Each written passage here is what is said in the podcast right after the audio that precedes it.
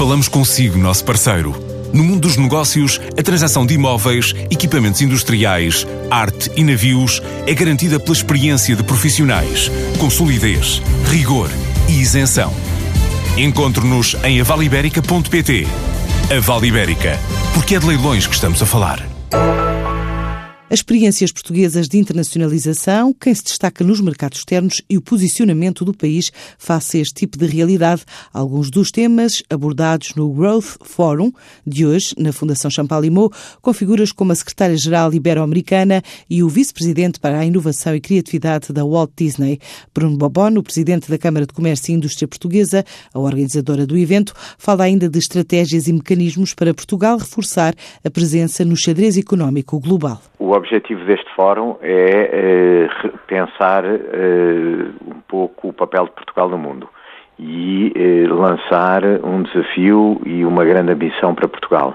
Nós temos a consciência de que Portugal, neste momento, tem que tomar uma decisão sobre a sua estratégia. É um momento em que as relações internacionais estão a passar por, por uma certa instabilidade eh, a nossa relação com a Europa também é alguma coisa que está, neste momento, a precisar de ser repensada. A questão do Brexit. Neste momento, temos em aprovação nas Nações Unidas o, a, a, plataforma continental que nos vai dar um território marítimo enorme para que nós possamos administrar e, portanto, nós consideramos que é o momento de definir uma estratégia para Portugal. Ora, Portugal não é um país grande, não é um país rico e, portanto, não pode ambicionar ser um país líder nas decisões mundiais.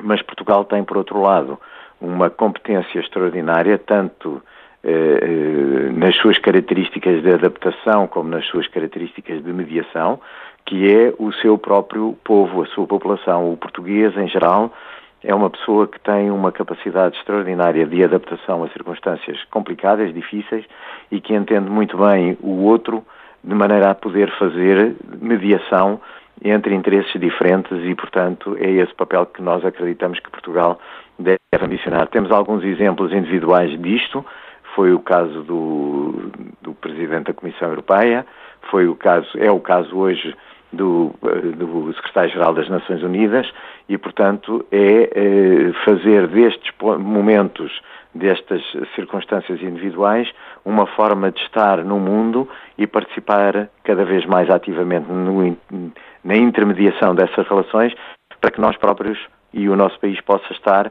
no meio da decisão daquilo que é o futuro para o nosso país e para o mundo. Portanto, é colocar Portugal na decisão daquilo que o mundo vai fazer através das suas competências, da sua uh, capacidade de desenvolver estas características. Nós vamos ter um, a, a, a senhora Greenspan, que é a secretária-geral ibero-americana, vamos ter um antigo vice-presidente da Disney, que é um homem de grande categoria que tem eh, uma experiência na comunicação, na, na, criatividade, no desenvolvimento de, eh, de novas formas de estar.